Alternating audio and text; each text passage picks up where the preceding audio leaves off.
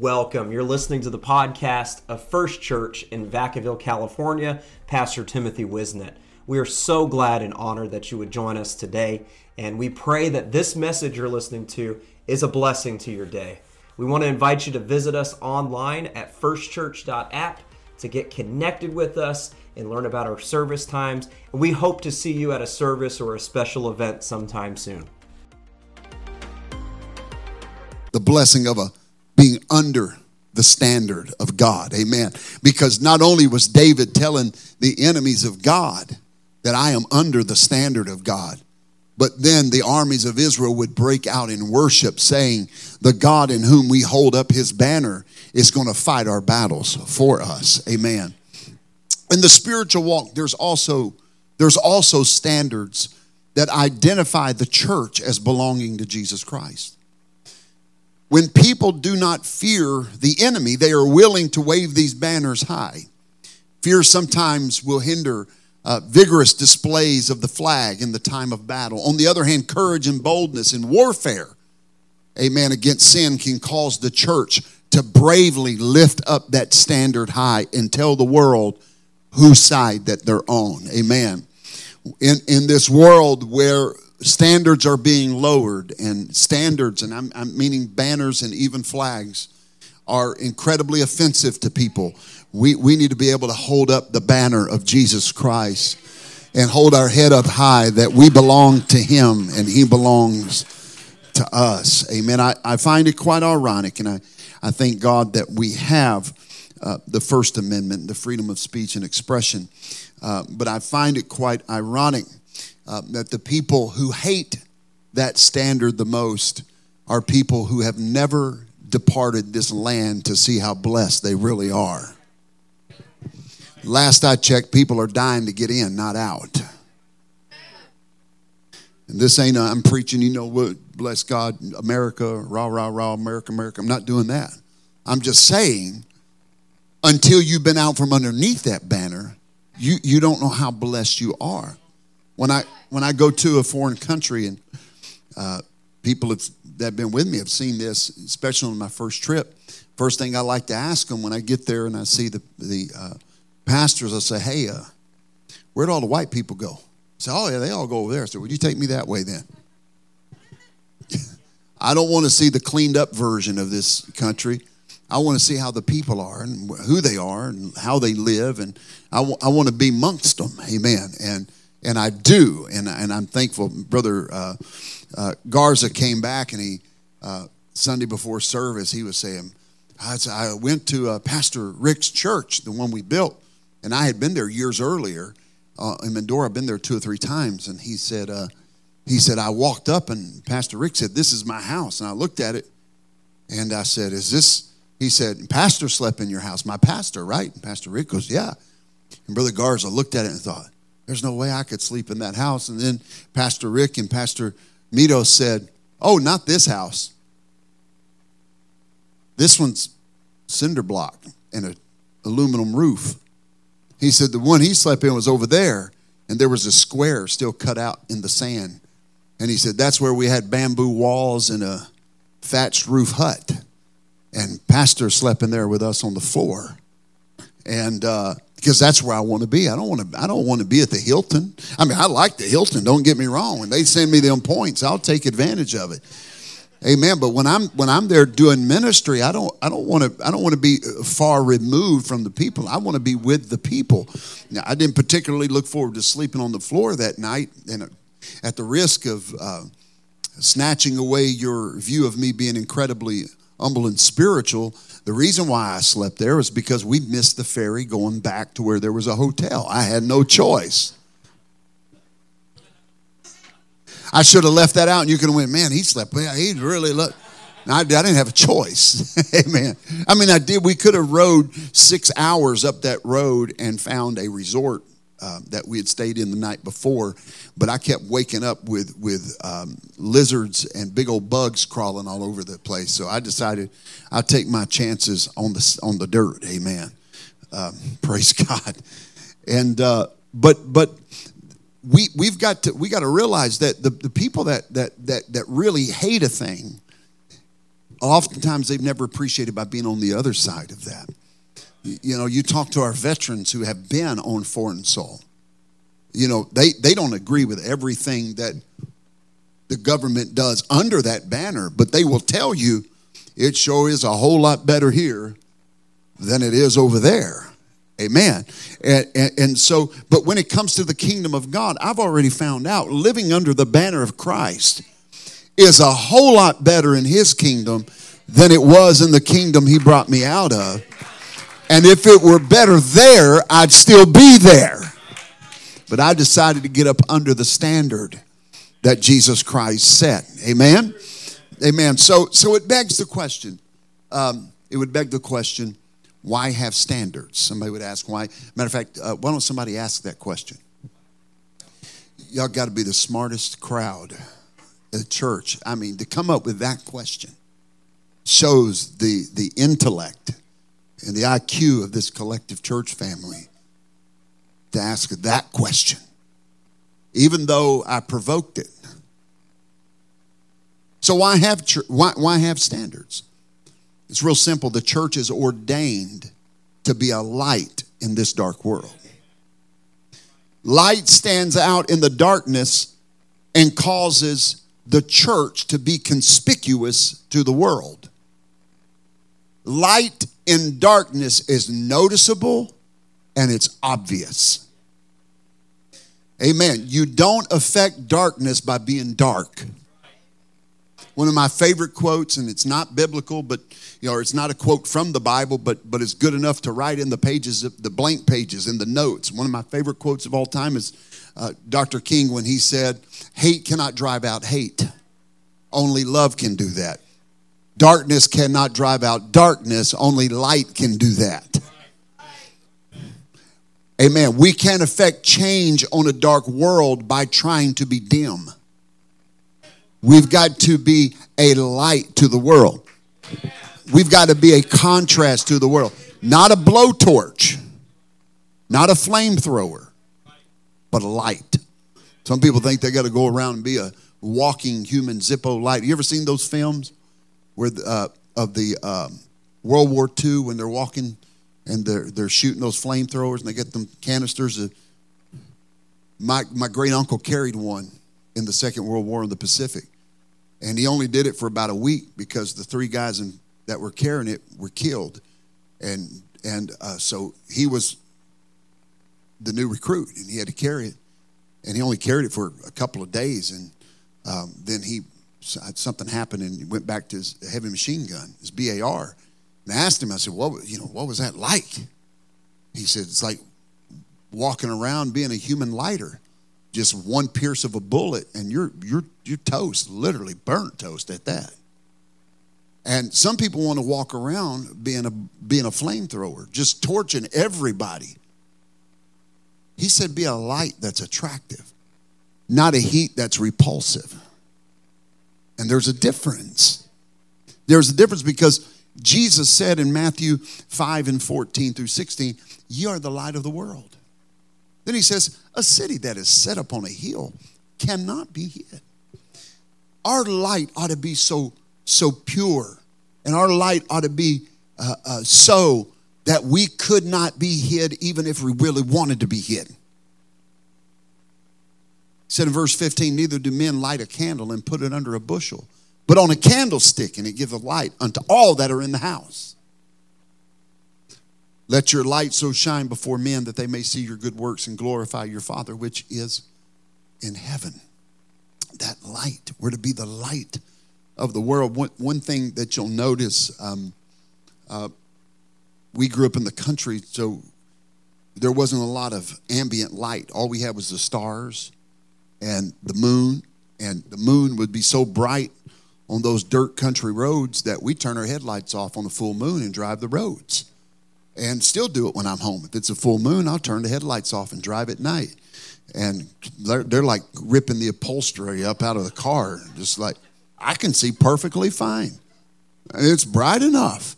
And uh, but but what you what you see is when you're in a place where there isn't a lot of ambient light, there's not a lot of porch lights, and and I, I hated them blasted security lights. Everybody started putting on their telephone poles. Them big blue, what, what do they call them things? They're huge. They go on top of telephone poles. You know what I'm talking about. And they're just bright and, and just, you could see them forever. I can't stand them things because it just ruined the ambiance of being in the country. Everybody had their, then they had the gas lights and the, you know, that down at the end of their driveway, they have a, it runs off the gas. So that way when the tornadoes or the electricity knocks everything out, they still get, at least they can pull in their own driveway at night. You go into uh, these countries where, that are poor, you go into these third world countries. I remember being in, in, in the Philippines, for example, and driving through the jungle and, and there's not a lot of light at night. And you're going down the road, Brother Chase, and they remember they have this incredible ability or desire to build a fire on the road at night. And so they there's no shoulder. They just build a fire right there on the edge of the road. And they got sticks and got meat on the sticks and they're just roasting. You pull up and for just, you know, a few pesos, you can get a stick of meat. And I did that a bunch. I don't know what the meat was, but it was cooked and it was good. And you're you can see that light a long way off. Amen. It's miracle I don't got some kind of disease, you know, growing a third arm or something like that. Hey, Amen. I don't know what it was. I got my suspicion. The, the pet population greatly decreased that night. but but you could see that little fire a long ways off you knew it was out there. We turn on these dirt roads and you, you, you, can see it way out there at night, even, even through the Amazon. You could see one, one light, one house light, one porch light on. You can see it way out there. Listen, we're in a dark world. You don't have to do anything above and beyond to be light. Just be saved and act saved and live saved. You'll be enough of light in this world that people will be able to know that you belong to Jesus. Amen. That which attracts a person, attracts attention to a person, is the light others see. Let me say that again. That which attracts attention to a person is the light that others see. This is why we need to be careful in every aspect of our life that we are drawing people to see Jesus and not merely us. Right? Just just trying to be whatever to to just draw a lot of attention to oneself and you could take it from the example of of uh, acting in a way that's not pleasing to the lord in order to draw attention dressing flamboyantly in a way that would attract people to us rather than jesus it doesn't mean you got to you know look like Amish or something Every time I say that, I feel people go, oh, You can't say that about the Amish. And every time I look at you and go, They'll never find out.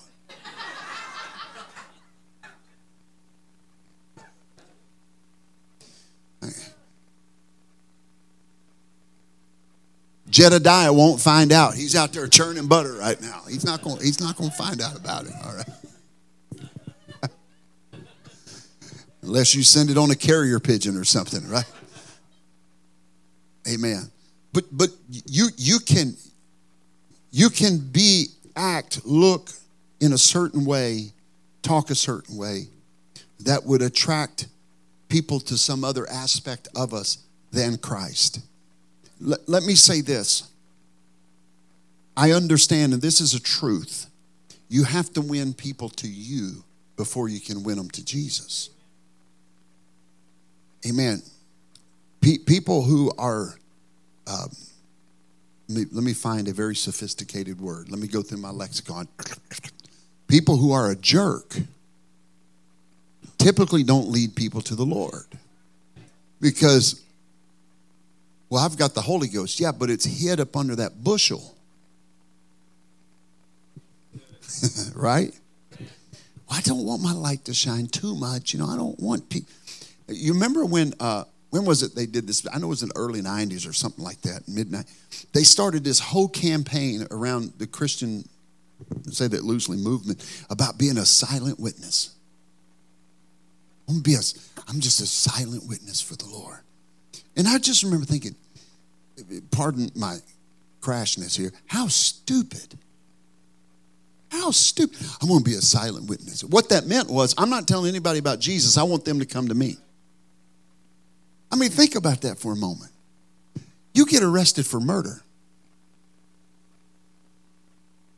The cops pick you up when you get home and say, You were identified at the scene of a crime and you killed somebody at 740 on Wednesday night. And we got witnesses that can put you there. They put me on the stand to verify your alibi. That's going to keep you from going to the electric chair. Well, we don't have that anymore. To keep you from a life lived within a gated community with free meals and health care and cable.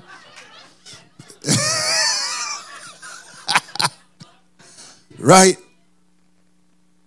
But my testimony will be the difference between freedom or restraint. And I take the stand and they ask, You do solemnly swear to tell the truth, whole truth, nothing but the truth? And I say, Yes. And the defense attorney, after the prosecutor has accused you of that murder, looks at me and says, On the night in question, were you with Will? And I go,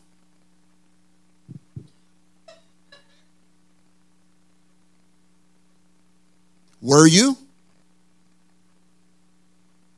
Aren't you a witness? Would you, would you exonerate him? You don't want a silent witness on the stand. You want somebody to go, no, he was at 635 William Street wearing a white shirt, blue jeans, and white shoes. And about 50 other people saw him and sitting in the same place, right on the front row in the middle where he belongs. Amen. And then everybody tell you don't want a silent witness. God, Jesus said, You shall be witnesses of me.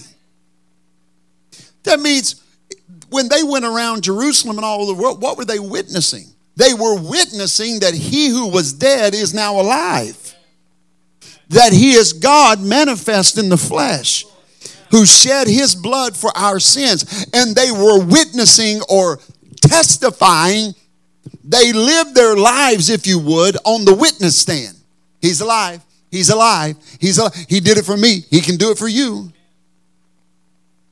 And so we want to live in a way that will, uh, will be a witness to Jesus Christ in our life. Amen.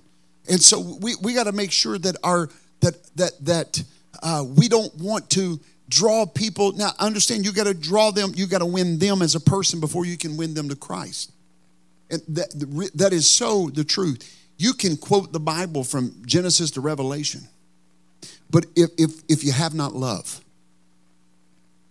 though you possess all gifts and have not love, right?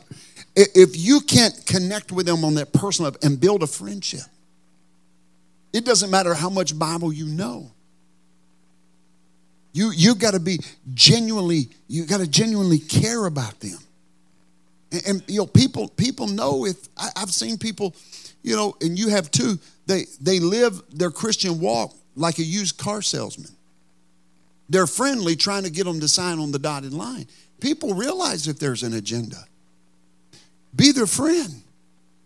Show genuine concern. Show the love of God. It draw them, draw them to you to make a connection, but ultimately you want to connect them to Jesus. Amen.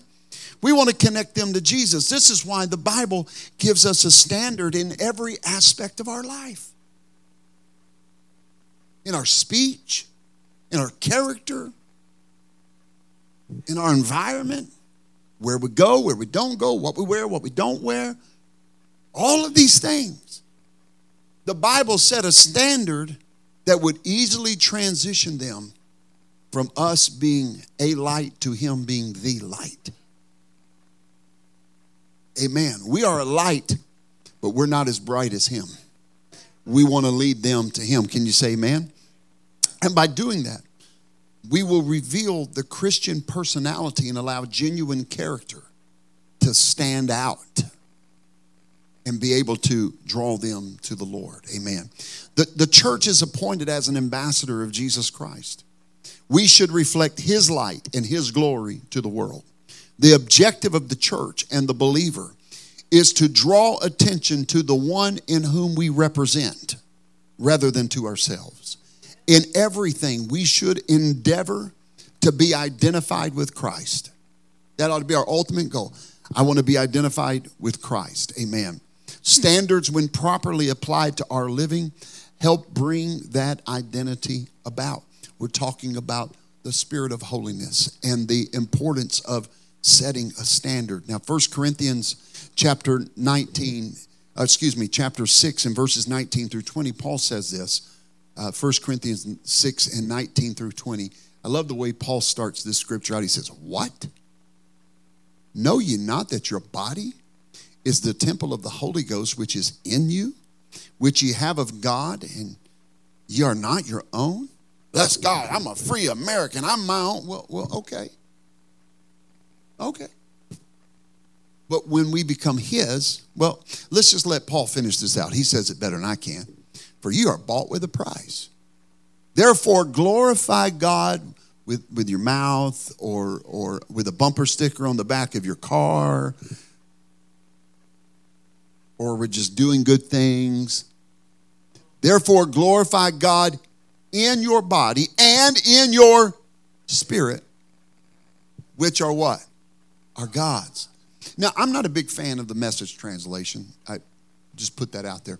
But every once in a while, um, it can contextualize a point and build upon it in a way that I think that I think can uh, kind of bring out not only the veracity of what the writer is trying to say, but also bring up to the point in a great way. So I'm going to read this in the New Living Translation because the New Living, uh, excuse me, the Message Bible is taking the context of what Paul is saying and, and it's kind of boiling it down so it's you're going to think it's a lot longer than two verses, and it is because they are pulling it in from a 10,000 foot view. So let's read 1 Corinthians 6 and 19 through 20 in the Message Bible. Amen. There is more to sex than mere skin on skin. Sex is as much spiritual, spiritual mystery as physical fact, as it is written in Scripture. The two become one. Since we want to become spiritually one with the Master, we must not pursue the kind of sex that avoids uh, commitment and intimacy, leaving us more lonely than ever. The kind of sex that can never become one. You only become one in marriage. There is a sense in which sexual sins are different from all others. In sexual sin, we violate the sacredness of our own bodies. These bodies that were made for God given and God molded love, for becoming one with another. Or did you not realize that your body is a sacred place, the place of the Holy Spirit? Don't you see that you can't live however you please, squandering what God paid for such a high price? The physical part of you is not some piece of property belonging to the spiritual part of you. God owns the whole works. So let people see God in and through your body. Boy, isn't that counterculture to modern Christianity? Well, God don't care. He only cares about what's on the he cares about what's on the inside. But what's on the inside ought to be producing the nature of God on the outside. Because it's not my body anymore, it's his. It's it belongs, it's bought with a price. Amen. And I, I love that part. The physical part of you is not some piece of property belonging to the spiritual part of you. God owns the whole works. So let people see God in and through your body. Amen. Some of you are brave. Well, he's fixing to get off in it. No, not there yet. But but just as a side note, don't put anything on the market that ain't for sale. Amen. It belongs to the Lord. We need to live in a way that would give glory to the Lord. It's what the Bible says. This is a, really, it is a relatively new revelation we're seeing in Christendom that we can look, act, be any way, and then God must accept it. God rejects anything that is not holy unto him, right? Amen. Now, I want to reiterate we cannot be holy without his Holy Spirit helping us reflect his glory. Amen. And, and, and so this is his body. And if it's his, then, then we need to, to live in a way, in conversation, in every manner of life that would bring glory to him. Amen. How would you like to uh, uh, buy a house? Yeah. And uh, for a good price. Yeah. I, I, I saw somebody, uh, a friend of mine back east that's a realtor, and posted a listing in this town and and they had a three bedroom, it's about a, a, a sixteen hundred square foot house, and they listed it for eighty nine thousand dollars. And I thought, I really really don't like you right now. I had to I had to pray through, and I thought, you know, if you picked up that dilapidated cardboard box with shingles on it, and you dropped it over here, it'd be a million dollars, right? Location, location, location. Amen. but how would you like to buy a house?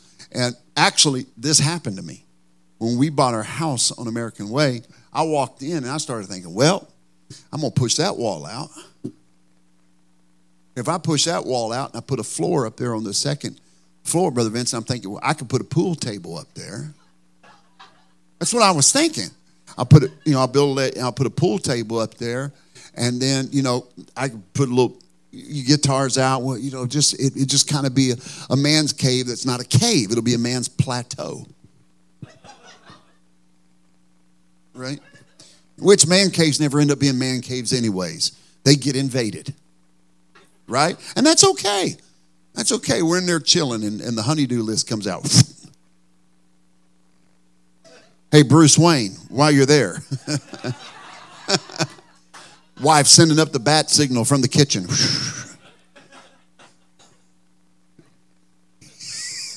and we come running with our electric tools that we don't know really how to use anyway. Amen. And, and so I thought I was going to do it. And our old neighbor, Ken, I love Ken. Boy, he kept me from getting in a lot of trouble. And, and I remember telling Ken what I, what I wanted to do, and he goes, Man, you can't do that. And I gave him the best, what you talking about, Willis, that I ever had. I said, what are you talking about? I can't, I can't do that. Jack, this is my house. Um, uh, joke's on you. You're paying for this house. It ain't really your house. What do you mean I can't put a floor up here on the balcony area, my pool table? You remember that area, blank space? I want a pool table up. I want. A, I don't even know why. I thought it was going to turn into Fats Domino or something. I don't know. I want a pool table and put my guitar. He said, "You can't do that. You got to get." City's not going to approve a permit to do that. I said, what, "Wait, what?" And he looked at me because you know he was originally from Oklahoma, and he's just laughing. He says, uh, "You're not in Kansas anymore, Toto." I said, "I can't put a floor up on the."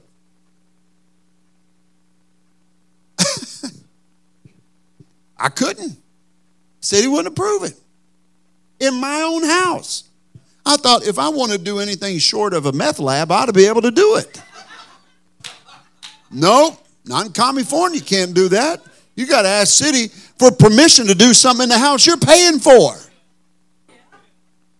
And then we wanted to paint our house, we had to paint it a certain color. I thought, boy, they wouldn't last in Texas very long with that kind of mindset. I remember the first day we got the house, I, I put a fire in the fireplace. And I run over, I put the fire, man, I got that thing smoldering and smoking. I love fireplaces. I, I mean, there's bit of a pyromaniac in me. I love. I get them fires so hot. I bust the glass in almost all our fireplaces. I get it hot. I mean, I got the kind of fire you can survive in. Amen. I, am serious. You can roast weenies three feet from the flame. I get it. I know how to build a fire. I learned as a kid how to build a fire. I can build a fire almost almost in anything except underwater. Amen. And I've got my fire going. I'm just sitting there. And it's not, when do we get the keys It's like September. in September. It wasn't even cold outside, but I just, hey, it's first house I ever owned, and by God, I'm going to build a fire if I want to build a fire. And I get that fire just a raging. And all of a sudden I hear, I thought, the neighbors are coming to welcome us, you know. Open the door, and this was one of my first introductions to Ken. He says, Hey, man, I'm your neighbor. Uh, you, burn a fire in your fireplace? Yeah, yeah. He said, you, might want to put that out. And I said, Why? He said, uh, it's, an, it's, it's a no burn day. Is it, isn't that what they call it? No burn day. And I said, It's a hujima wajib. What? What? It's, it's a no burn day. I said, I don't know. I don't, I don't know what that is. He goes, Well, you got to go on the website and find out what days you can have a fire. I said, But it's my, it's my fireplace. He said, It don't matter. No, it's a spare the air. Spare the air. Spare the air. You mean spare the fair. It'd only be fair to have some smoke when I want some smoke. They don't understand how much us Neanderthals need a fire every once in a while. He said, It's a spare the air day. You, you can't be burning. I said, Man, I'm not burning in leaves in my backyard. And I can just tell he wants to fall out laughing. And knowing Ken like I know him now, I'm surprised he didn't. And he's just got his hand on the door. He's like, No, bro, you can't do that, man. This is California. You can't just be burning stuff when you want. I said, But it's in my fireplace. Imagine my shock to find out that I paid all that money for a house and couldn't do what I wanted to do when I wanted to do it and how I wanted to do it. My understanding, Brother Chase, is if you buy something, it belongs to you. Some of us are putting too many California restrictions on God. Amen. And, and I'm not being I'm not being pejorative when I say that. Okay, I, I'm that's the example I'm using. We're just putting too many spare the airs on God. Yeah, not today, God. It, it's not on the list. There's an approved day for me to be like that, and it's not today. God said, when, when I shed my blood for you and I purchased you, I didn't purchase you for Sunday. I, I, didn't purchase you for Wednesday or Thursday or Awaken Conference or Youth Camp. I, did, I didn't purchase you for the days you felt like it. I saved you from all your sin, and the exchange was I give you my blood and my life to pay the debt of sin I died for you. Now, now what I need you to do is live for me. And then, and then who are we to say, God hate to wreck your eternal redemption plan? But are there some blackout dates on that?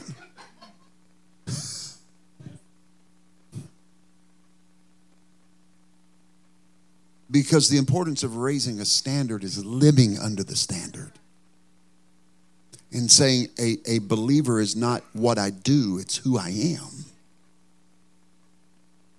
Is this all, is this all right? Amen. And, and, and so we're, we're not going to God saying, you know, like, like we're at Hometown Buffet, which, by the way, I like Hometown Buffet. They actually got really good meatloaf. I remember when we used to go to Hometown when it was over there? They got really good meatloaf. You know, Hometown Buffet, you walk over and go, I'll take some mashed potatoes. I'll take some buttered corn and do that. Broccoli, you can have that. Peas and carrots, prime rib, two slices. Butter beans, meatloaf, double portion, yeah, I say. Right? Walk by the dessert. Well, there's not many desserts I'm passing by, just to be honest with you. On a buffet, I'm going to take it whether I like it or not. I'm I'm going to give it a whirl. I've never had banana flavored Brussels sprouts. I think I'll try this. It, it's included in the price, right? We approach we approach a lot of times the Word of God in the same way. I'll, I'll, I'll take that blessing, but I'll, t- I'll take that blessing. Oh, I really like that, but but no, no, not that commitment. But I'll take that blessing right there. And and it, and, and it's not. It's a standard that we get up under. And it's it's not my standard. It's his banner. And when, when I stand under, oh glory, I when I stand under that, amen, I'm afforded protections that no other nation on earth has. And and, and I, I'm winding down. We've got we've got protections nobody. When when I go to a foreign country, one of the first things I do is find out where the U.S. embassy is. And I look at a map and I and I and I, I study and I look at my first two nights where, it's, where I'm staying and how to get there. And you, and you probably think it's a little extreme. But I've read books, right, where all of a sudden it hits the fan and there's violence everywhere and there's revolution. And I don't mean the good kind. And they're looking for people to whom they can get ransom from. Big white dummy. Right? They don't realize they ain't getting no ransom out of me. we want $50 million for this one. And my wife says, Will you take a Starbucks gift card? That's about all I got.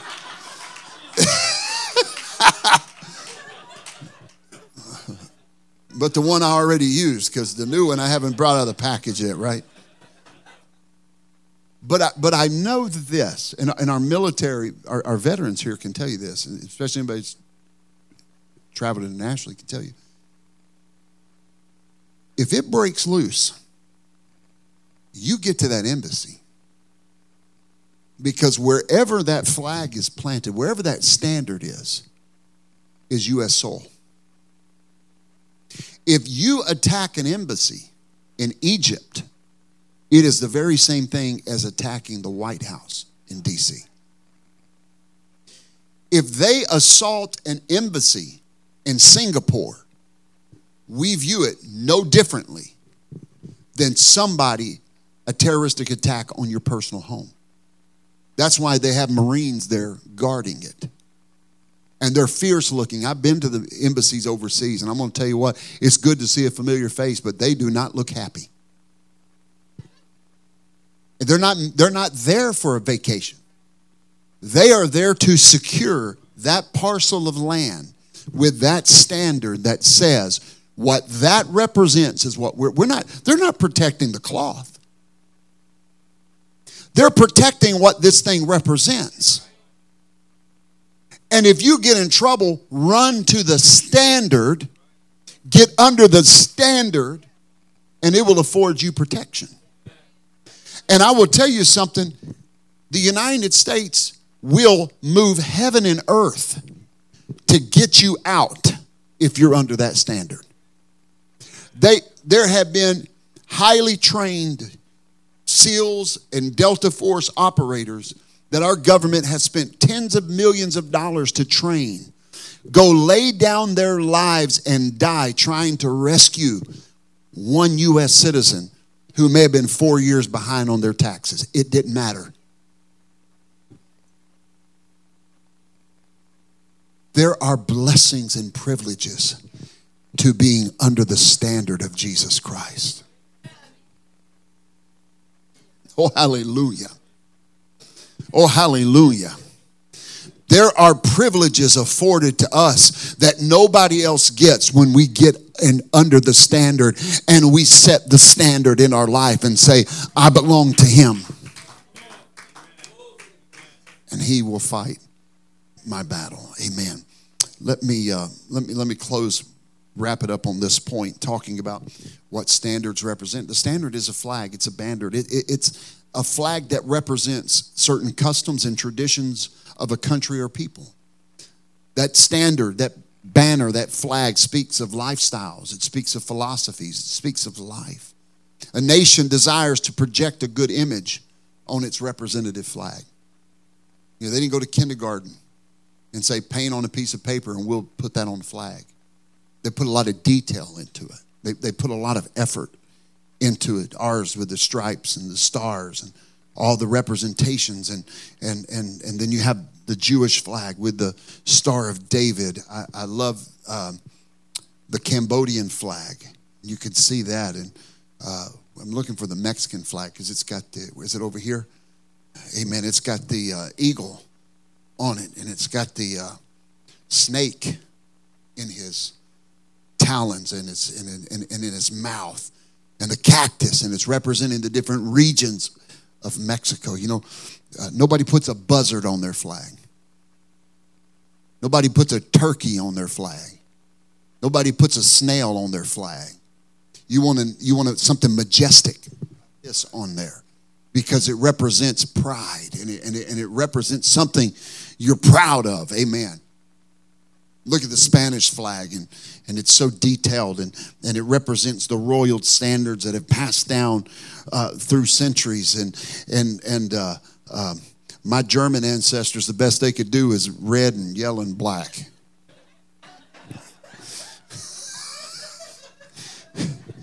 And it ain't much better when I get over to my Irish ancestors either. They just got three colors on there. That's it. Hey, don't don't get upset, sister. It's it's okay. Because Colombia's only got three colors too. Amen. she said that's because we know who we are and we only need three colors to tell you who we are.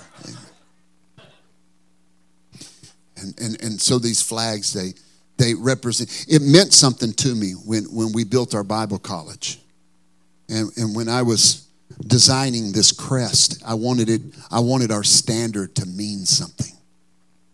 We didn't just come up with a logo and say, make it look cool and slap her on there. We wanted it to mean something. And the fire represents the fire of Pentecost and the fire of the baptism of the Holy Spirit the cross representing, amen, the price that Jesus Christ paid for us. The Bible, the whole gospel, the whole counsel of God, set beside the world, representing the whole gospel to the whole world. And in Latin, we have Jesus Jesum, which simply means in Latin, knowing Jesus. We wanted this banner to mean something. Amen. And it does. It means something. And and and that's what the standard and the banner of, of Christ, man. I couldn't help it. They put the fur lease on there. Amen. I'm not a fan of that. Amen. Is it the fur lease or the Fleur, Fleur de, Für Elise is a Beethoven. Amen. The, the Fleur thing, whatever. It's the French. Who, yeah, who cares? Amen. I'm just kidding. See me after church. I got French jokes all day long. Praise God.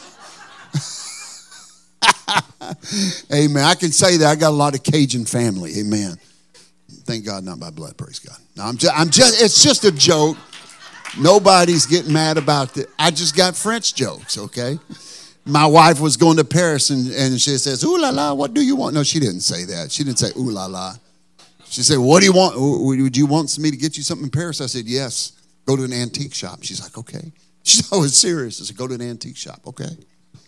So you'll probably be able to find one somewhere on the outskirts of Paris. And and, and go and buy me a, a French rifle. French rifle. You're going to love this. She said, A French rifle? And I said, Yeah. She goes, Why? I said, Because it's been dropped twice, never fired a shot.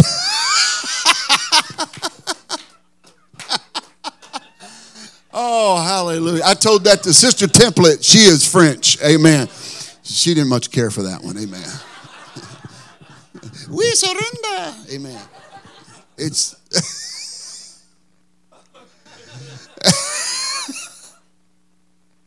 That's all right. I put up with Southern jokes all the time. I can take it. I can take it. Amen. But it means something. It means something. And, and when we think about Jesus Christ and his standard, it needs to mean something. That I live my life in a way that I wouldn't disrespect the standard. I, I, I, don't, I don't want people to think less of my Jesus because I didn't represent the standard. Doesn't mean I'm going to be perfect. Amen. I, I've been to places where, where they didn't like me because of other Americans. Brother Roberto and I were flying from, from uh, uh, Peru into Santa Cruz, uh, Bolivia, and then into La Paz. And uh, this was, uh, it wasn't funny at the time, it's funny looking back, but uh, they treated me, I'm, I'm, telling you, ask Brother Roberto, let him tell you, they treated me like absolute garbage. And I was the only one they treated like that. I got, it, it's a Bolivian ran airline, it's a socialist communist country. And uh, they wouldn't give me water, they wouldn't give me food on the airplane. True story. Brother Roberto's like getting mad at him. Like, why can't he have water? Everybody else on the plane got water, everybody else got food. Didn't understand it the plane, the you know, the light goes off, everybody stand up to get on the plane, and they're walking back screaming at me, telling me to sit down. I can't get off the plane until it's empty. I'm the only person they're doing this to. So we get to Bolivia, and we're having dinner with the uh, uh, not the Cahosis, the, the Kiwanis, uh, and we're having dinner with them. And um, Pastor David Brown's over there with us. You know, he's been here before. And I'm telling the story, and I'm like, man, what is it? I, I don't understand. Brother Roberto is still, his blood pressure is still up that they were doing this. I'm just like, hey, you know, ain't my fleas, ain't my dog. You know, I'm just here to watch them scratch. Amen. I'm just, I want off the plane. I know I'm never flying Boa Airlines again in my whole life. It, it was awful. And Sister uh, Kuwani began to say, well, it's because you're American. I said, that's an odd way to treat an American. They said, we're our, our, that's a government run airline. It's basically like the DMV running a plane. Ooh, what a scary thought. I should have hiked, amen. And they knew you were an American. I mean, me, me, and Brother Roberto went to the counter and said, can, can we have our seats together? Because we were about three rows apart. We were in the front of the plane. We reserved that. And uh, she said, sure, we can do that. And I handed my, you know, of course, in Spanish, I handed my American, passport and she looked at my passport and his passport and uh, she separated us and put us all the way in the back of the plane. So he's explaining this and he's very upset. And uh, Pastor Brown is giggling over, he's laughing. And uh, Sister, Sister uh, Kawani's explaining. She said, Well, this is a government ran airline, and because they're a socialist communist government, they really don't like Americans. And she said, and, and, and to be quite honest, they probably thought, you know, with the way you're dressed and your hair, they probably thought you were CIA or something. I, you know, I didn't know. And, and I said, Are you serious? They were, they, they thought I was like a government agent, U.S. government agent. She goes, Oh, yeah, they thought you were eh, FBI or CIA or some, something secret like that. And they, that's that where they were treating you. And then Pastor Brown starts laughing. He goes, How does it feel to be discriminated against? and I went, Not too good. It was pretty scary. But they, they treated me unkind because of what they thought of the standard. I don't ever want to give people a reason because of me to treat his standard differently. I want to live under his standard in such a way where people do like our standard. I'll do anything I can to get under that standard. I'll do anything I can to live under that standard. I want to be there because there's blessing there, there's protection there. I want to live my life in such a way that when I set the standard of Jesus Christ in my life, people may look at it and say, I, I don't understand why you do all that you do. I can't, I can't explain it, but there's just something about you. There's something about your family. There's something about the way you are. I just want to get around that light that you have. I want to get under that standard standard that you have. Amen. Because that standard is important. That standard represents something. Praise God. Let's stand together. Amen. That standard, that standard represents and it identifies me as belonging to the Lord Jesus. And, and, and the way I act, let's be honest, you don't have to raise your hand because but how many can say, since I've been saved, I, have probably acted in a way that didn't reflect good on the standard? And, and I know this has not happened to anybody in this room except me in their walk with God. I'm probably, I know I'm the only one. Y'all are too sweet to have this happen. But have you ever acted in such a way that somebody looked and said, Oh, I thought you were a Christian? Now, some people just throw that in your face just so you can be a doormat for them. But I'm going to be honest with you. In all these years serving God, there, there's probably a time or two I deserved that statement. Maybe my attitude wasn't right. Maybe what I said wasn't right. Maybe the way I acted wasn't right. And, there, and to me, it's almost like there couldn't be a worse dig than somebody to look at you and go, Oh, I thought you were a Christian. And you look up and go, Oh, I wasn't under the standard. I was acting under the standard of flesh, not under the standard of His Word. And it'll quicken you to go, Oh, God, forgive me. Oh, God, help me get up under the standard that you've set for my life. Brother Lucas, if you'll come, help me, Lord, to be under that standard. Boy, I can tell I took some of you off guard talking about the standard tonight. Because we got to raise up the standard of holiness. And we got to raise up the standard of being Christ like. And we got to raise up the standard of following the word. And if we'll do that, if we'll do that, doesn't mean we'll be perfect, but it means we'll be protected. And it means we'll, we'll walk in union. We'll walk in union with the Lord Jesus when we get under the standard, when we get under the banner of God's Word. I want to live under His standard. It, it, it would be very easy for me to talk about how important it is for us as parents and adults to raise the standard. It would be very right, and, and I have tonight. Let me say something to our young people. It's so important for you to raise the standard now.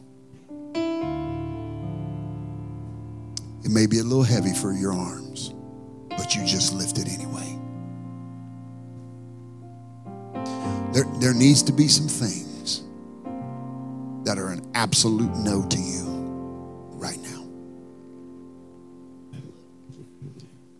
Oh, I feel the Holy Ghost right now. I remember I was talking with, uh, as I did many times, I was talking with Grandpa about some stuff, and we were talking about we were talking about standards. The Price always, I mean, he could sneeze more wisdom than some people could come up with in a lifetime. And uh, we were, t- we were, I was just asking him some questions about standards and the standard And he said to me, he goes, you know, we often, we often confuse convictions with preferences. Some people say, well, I will do this because that's my conviction. Brother Price said, no, no, that's not their conviction. That's their preference. There's nothing wrong with having a preference. He said, but, he said, brother, a conviction is something you'll die for. May not die for a preference, but you'll die for a conviction. I prefer not to have any pickles on my cheeseburger. But if I hadn't ate in 15 days and won't eat for 15 more, I'm not going to pass up on a pickle laden cheeseburger. I think mayonnaise is about the most disgusting thing on this planet. Right next to relish. Amen. I don't like it. Some of y'all like probably love relish. Relish is Italian for puke. Amen. It's just gross. I don't like it. But if I were starving, I, I am convinced right now, I have a conviction. If we went to Five Guys right now, oh, they're closed, and you put relish and mayo on my burger, I'm c- convicted that I ain't going to eat it. But if I hadn't eaten a week and I knew I wouldn't eat for a week more, that'd be the best relish mayo burger I ever had in my life. Brother Price said a conviction is something you'll die for. If they put a gun to your head and said, do it or else, you'll tell them, pull the trigger and make sure you aim straight. You need to get some things in your life right now that you were willing to die for. I'm going to get up under the standard of Jesus and say, I've got some convictions that are, I'm not going to compromise. I'm not going to compromise these things. The Lord gave them to me in His Word, and they're far too precious to me. It isn't my life anymore. Matter of fact, it's not even my body anymore. It's not even my will anymore. It's His way, His will. The way of holiness. Walk therein and be saved. Mm. Oh, I feel such a beautiful touch of the Holy Ghost here right now. You see, because holiness was never meant to be a hammer, holiness was never meant to be a baseball bat. Holiness was meant to be that devotion that we walk in fellowship with God, hand in hand, saying, Lord, make me more like you today than I was yesterday. God, let me walk more in your image today than I was last week. I want to be I want to be like you, Jesus. Hallelujah.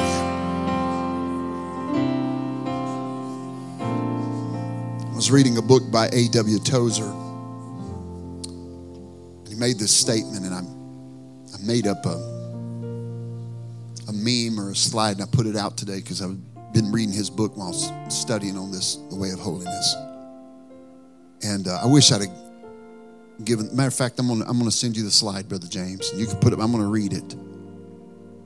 Um, you got your airdrop on, and we can put it up there until we turn things off. I read this in his book called Man of God, and it, and it, and it convicted me. And so, um, can you walk your phone up here? I don't, I don't see you. Amen. Most Ricky Tick. Amen. All right. I'm going to try it again. You know what? I got POV Mac. There you go. It's, I'm airdropping it to the computer. Amen. But this is, I want him to put up that slide. I wish I'd have thought about this earlier. Are y'all receiving it back there? Is it coming through? Not coming through yet? It says waiting.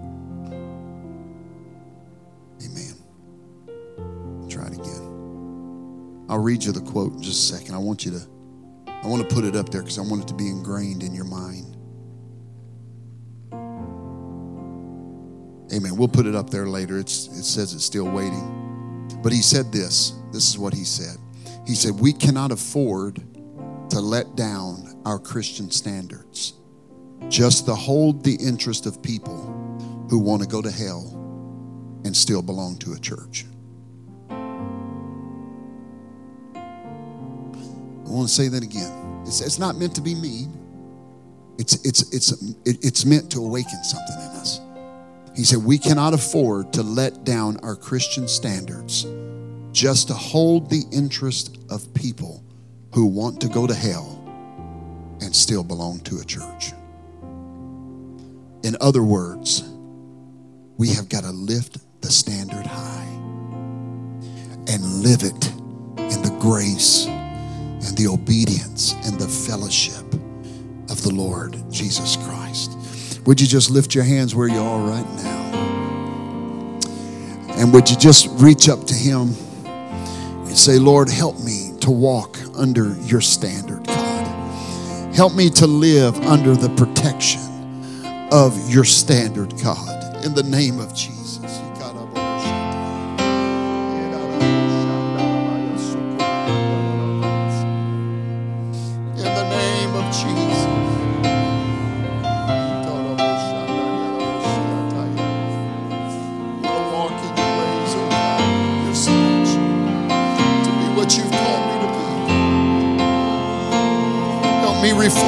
Love. Help me reflect your light and your purpose.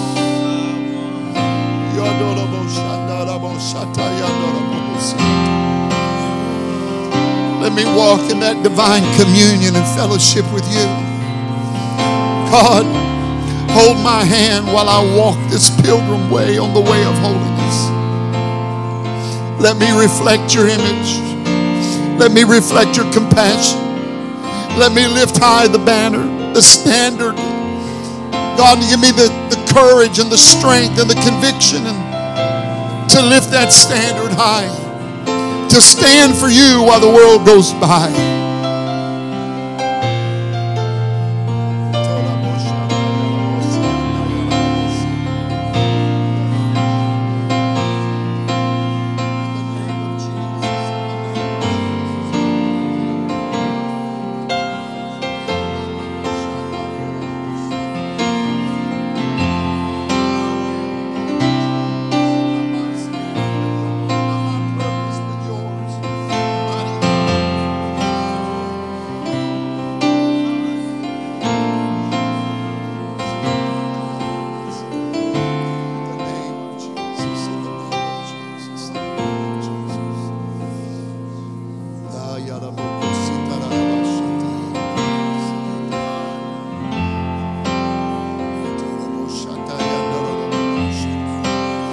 I feel such a beautiful, refreshing touch of the Holy Ghost.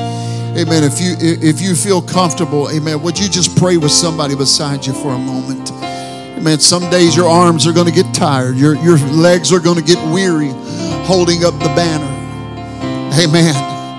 But pray that they would have strength to lift up the banner in the name of Jesus.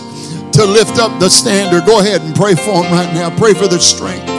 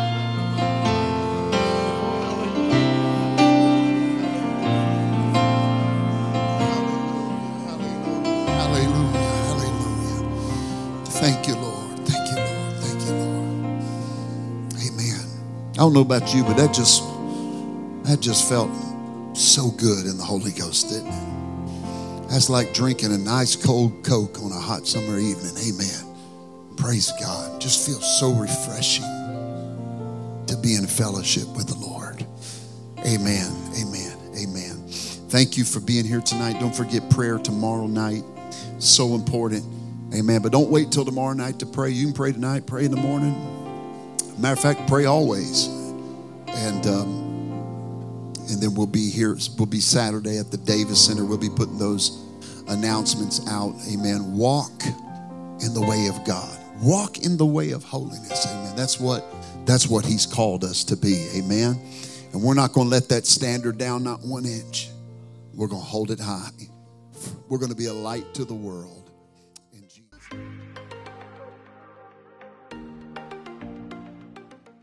Thanks again for joining us for this podcast. It's such an honor that we could have you, and we pray you were blessed by the word today.